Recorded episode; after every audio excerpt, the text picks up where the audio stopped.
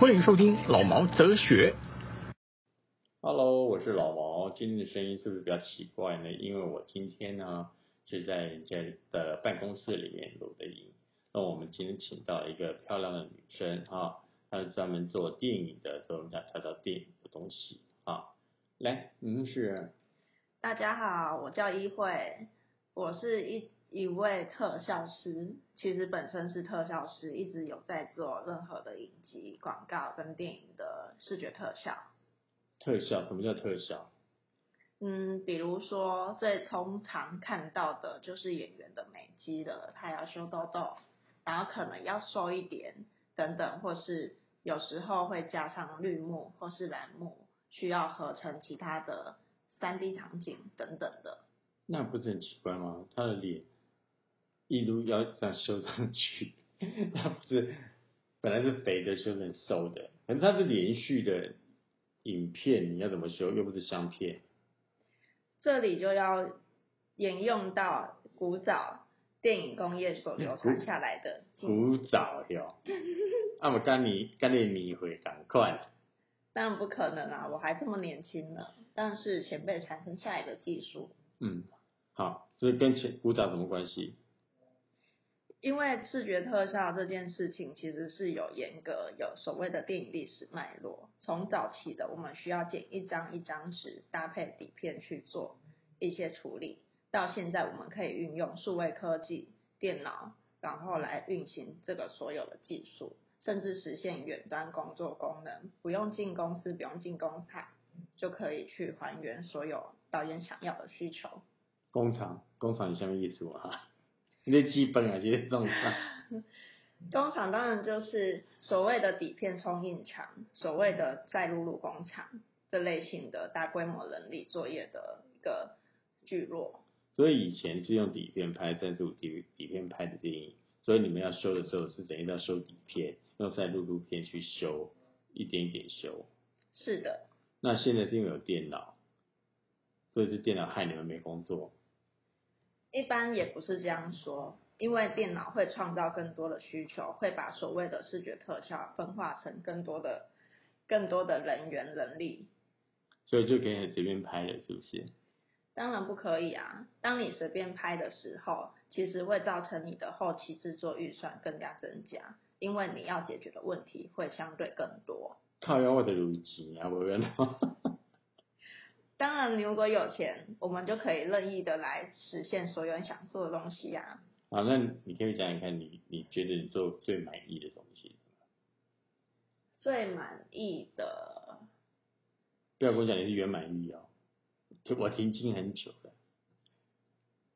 我觉得最满意的应该是曾经有一部片，然后客户有一个不确定能不能做出来的需求，电影嘛，对，但是我们将它用了旁门左道，一一般人想象不到的方式完成了，客户非常的惊喜。你要讲哪部电影啊？哪个 cut 啊？怎么做的啊？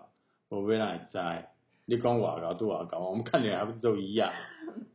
当然就是会做到让你们觉得没有特效痕迹啊。如果有特效痕迹，你们看得出来有特效，那就不是我们的目标了。那你还没讲哪部戏啊？什么这个镜头啊？我我觉得可能就不需要透露太多了。啊，没有，比比如说你你的啊做的是怎样子的镜头？嗯，比如你是说做呃，对，明明没有大楼，然后你要盖一个大楼起来，还是你这边没有停电，然后你硬要把它做到停电？嗯，这个嘛，其实以前真的还有做到有停电的，但是那个时候比较传统的方式当然是直接全部都拉绿幕，拉绿幕之后，我们再去合成所谓的停电的城市，然后那个停电的背景呢，当然是用日光夜景的方式，在白天拍摄建筑物，但是我们将它调色修到暗，然后把多余的灯点全修掉，再去跟随着摄影机运镜、合成等等。哇，你讲到足专业，你知道吗？你相信我的听众听无？我只我的听众给他怎样讲？哎，你无穿衫，是安那这个有穿衫，那边为什穿帮的怎么修掉这样子啊？我们我的我的听众只会想要听这个了。嗯嗯嗯，然后我你做多久了？我大概从业有十年左右，那你还讲你笑黑妹啊？你给他赔？因为我从大学二十岁的时候就开始制作那。对呀、所以你现在也三十岁了呢。对啊，老杂不好。三十岁还很年轻啦，因为我至少还有四个十年可以从业。啊？四个十年，对，因为你要做到七十岁，对，甚至还可能到八十岁。我每一次的工作周期都是以十年来计算。那你有去健康检查？当然不需要吧，我平常都是在家里吹冷气啊。那叫停尸间吧。所以，所以你的你的工作范围通常是在后期里面，对不对？对，通常在后期不需要晒太阳，不需要出外景的地所谓的方。后后期跟前期怎么分呢、前期很简单，你只要看大家都需要开会，都需要出门，那就是前期。后期呢？后期就是永远都待在室内。那拍摄期呢？拍摄期，算前期还是算后期？拍摄期算是前期，算前期的哦。。对，那筹备呢？在筹备这部电影？筹备是筹备期，意思是那个时候你所有的实际执行还没有定下来，你还在发想，还在筹备剧本，还在筹组你的团队的期间。哦，几倍未打来，这这是我比较想问的。资金的部分，您可能可以考量到自己有没有需要投资啊。如果没有，疯了吗？就是自己拿钱出来拍片，你批笑呀！我我记得我我记得我最早之前在香港拍片的时候呢，就有人讲过，就有导演还是制片有讲过，然后他讲说，呃，哎，你有听到声音吗？有一个很奇怪的声音啊，那个有人在那边，嗯，后期公司嘛，总是有人在做一些后期的事情，所以都会有一些杂音。OK，好，那他们有说过，拍片千万不要自己拿钱出来，会倾家荡产。拍你是说，片要拿拍片要拿别人的钱来拍，比如黄恰恰，他自己有真实讲过这句话。而且他而且他他最惨一点是他不仅是拿自己的钱，他还借钱，这是最笨的一件事情。基本在台湾拍片真的是蛮辛苦的，对不对？你有跟过吧？对啊，其实每一个单位它的价格是死的，不管你今天有多大预算、多小预算，它就是必须付出的一个巨大的金额。可是我们在香港做的时候，这一点就特别奇怪。比如说，呃，我们认识的认识的，比如我跟你认识很熟，那在价钱上大家都比较好商量，就是你帮我，我帮你这样。可是如果对外的话，比如他去了大陆，然后去了台湾来接这个案子的时候，他们就按照他们一定的价格来接。这一点我就觉得，可能香港工业会比较厉害的地方，就是也在这边，地方小，大家帮来帮去这样，不会采印说一定要多少钱。这一点可能跟台湾不一样，对不对？其实我觉得在台湾，因为大家长期处在被压榨的环境，所以会相对的知道要先保护自己。通常有时候谈价不是会这么死，他首先会先丢出一个目前的行，情，不一定是天价可。是目前行情怎么算呢？每个人行情都不一样，比如我的行情跟跟其他人的行情就不太一样啊。对，所以其实有些学者会讲说，这个业界不存在行情这件事。嗯，所谓的行情就是客户看客户的需求，然后他的预算你可以接受。可是你不觉得呃一分钱一分货吗？一分钱一分货，其实我觉得很难在台湾实现，为什么？因为永远都找得到更便宜的，这个就是台湾的通病。那可是问题，便宜的最好吗？这个可不一定了。第一就是，如果你不要求品质，你很明确知道自己要的是什么，那你就是命令一个技术员、一个劳工为你实现。那这个可能会符合你的需求，但当你就是还需要有人一起跟你协同创作，一起出想法，那这个单位就必须要有足够的经验。通常有足够经验它可能价格就已经不低了。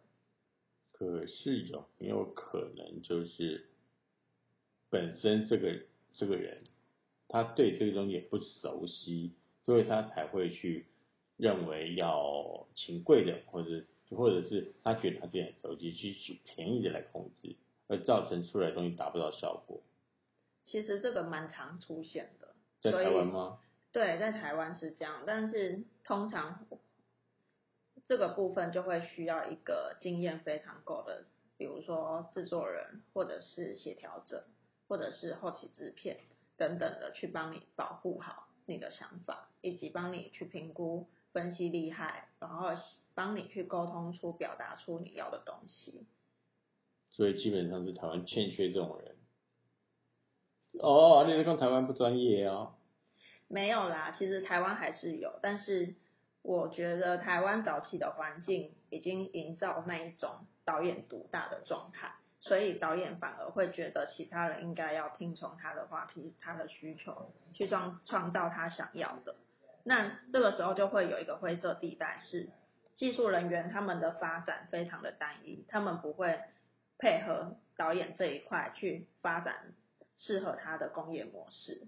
然后反而是导演跟后期制片跟技术组，他们都是平行发展的，就会一直没有一个足够适合他们的流程，同时节省预算，同时又能达到最大的效果。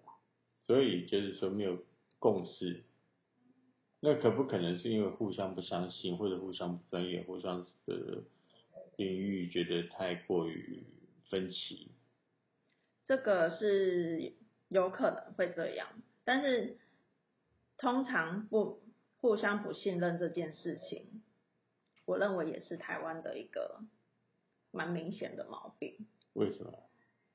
因为台湾有时候会遇到一些，可能不要讲不孝业者好了，比如说可能某些环节的客户不够了解这个东西可以用什么模式来达到省钱的目的，那他们就会用非常粗浅的心态或是不专业的状态去想，他可以怎怎样节省钱，但是一旦你节省下来，你的意思讲说他们只为了省钱去去省钱，而不是因为为了为了为了要省钱而去了解怎么样省钱？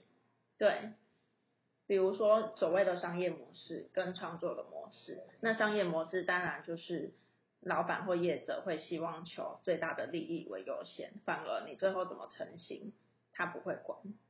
有时候也卖得赔，好吧？有时候赔钱到后来反而会觉得我只要有做完就好了，嗯，所以为为什么呢？那你赔钱你要做完就好？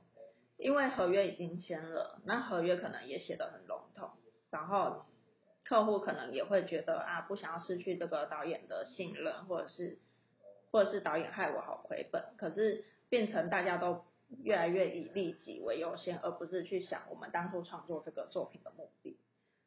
那我我自己其实非常欣赏日本的职人精神，日本的职人精神虽然说他们的确是有足够的预算、足够的那个价值的基底去执行这些事，但是他们对于每每一个细节，不管发生什么，他一定会守到最后，然后一定会很努力的将这些事情完成，甚至超乎导演当初的期待。韩国现在不是也很厉害？但是韩国有很明显的政府的扶持跟帮忙，不然台湾有文化文化局啊，讲啊，跟讲一这个点。水就很深的，不好说。我领教过了啦，嗯我领教过了，哇塞，这个也就是恢恢复到整个台台湾文化的问题，属于小集团、小圈圈的问题。对，有时候我会觉得太过资本主义，每个人呃，我觉得不是资本主义，而在于自自大。我觉得不可否认，台湾人的自大是害到台湾自己啊。就你现在政党也是啊，不是吗？对，对，绿色没涨没涨钱的时候，不就是讲说，嗯，蓝色烂，那嗯涨钱以后说我最好，蓝色说，嗯，不，你最烂，一样啊，只会骂烂，他不会讲怎么样建设。就是用互相批判的方式。对，嗯也有可能是教育文化的关系吧。嗯，还好我是外国人，我觉得有时候台湾在面对国际上的变化，常常会用矮小的心态去面对，因为我觉得人是因为有自卑，所以才想要批判别人。最简单的一个方法，你有没有觉得在国外的人对家庭的观念比较轻？就是说你呃，我自己的家里人我会维护，我不会因为我跟他是家里人，我可以很随便。可是，在台湾的话就不一样哦。台湾通常都是骂最难听、最凶的都是兄弟姐妹。嗯，你有没有发觉？有越亲的是越那个骂，态度越不好。对，所以也就是你朋友之间也是，台湾人的朋友你越好，越会反反越反反脸，对不对？越容易起冲突。反倒是没有那么好的朋友，只是点点头哈哈笑的那种朋友，永远都是点点头哈哈笑，很客气。所以我觉得这是文化文化教育跟哦，sorry 不是文化教育，应该是学在学校教育、家庭教育跟跟呃社会教育都造成人格的培养。对，那伤害到人性。我觉得现阶段的教育伤害到人性了。其实这件事情我有碰触过，也有思考过。嗯，然后我发现是台湾人跟人彼此的距离太近了。香港更近啊，香港更密啊，对，但是香港会有一种革命情感，对，因为很。相近，但是台湾已经超过了。我我反倒觉得台湾是不是环境太有我了？大家生活的太幸福，然后没有，我觉得是，我觉得是真的教育问题。嗯，自从台湾的教育革新之后，越来越有这这种问题。那个李李远哲出来嘛，他他啪啪啪啪，不是把名字讲出来，大家跟我隔。那教改之后，大学也没人读了，对不对？嗯那整个教育文化也有问题了，对家庭观念也不同了，呃呃，只要有我怎么不可以？是不是？有一个口号，对不对？就是很自我的一个口口号，嗯，独立思考，对，嗯，他们要 copy 国外的独立思考，可是他们忘记人家美国是多久的累积才到今天，那你不可能在那么短时间内，要台湾从一个呃填鸭式的教育哦，一下变成一个独立思考，我觉得那是有问题的。嗯。你说经过几个世代都会转变，我觉得很难啦，因为这儒家思想跟一些家庭观念一直传承下来，这很难改变。嗯，所以啊，台湾做事，嗯，爱小心拜拜，开心要拜拜。你有对啊，你有你有听过国外国外开心要拜上帝吗？开镜的时候拜上帝还是之前？美国片有吗？嗯，好像我没有去看到幕后，不了解。目前有吗？就是就是在美国，美国今天要开机呢，他说哦来拜拜上帝来祈祷一下，祈求平安，没有吗？嗯，比较少啦。基本上没有啦，不能叫对啊而且在可是亚洲社会的时候，就拜有真佛的话，基本上他们就会拜。宁愿相信上帝，也不相信周遭的伙伴。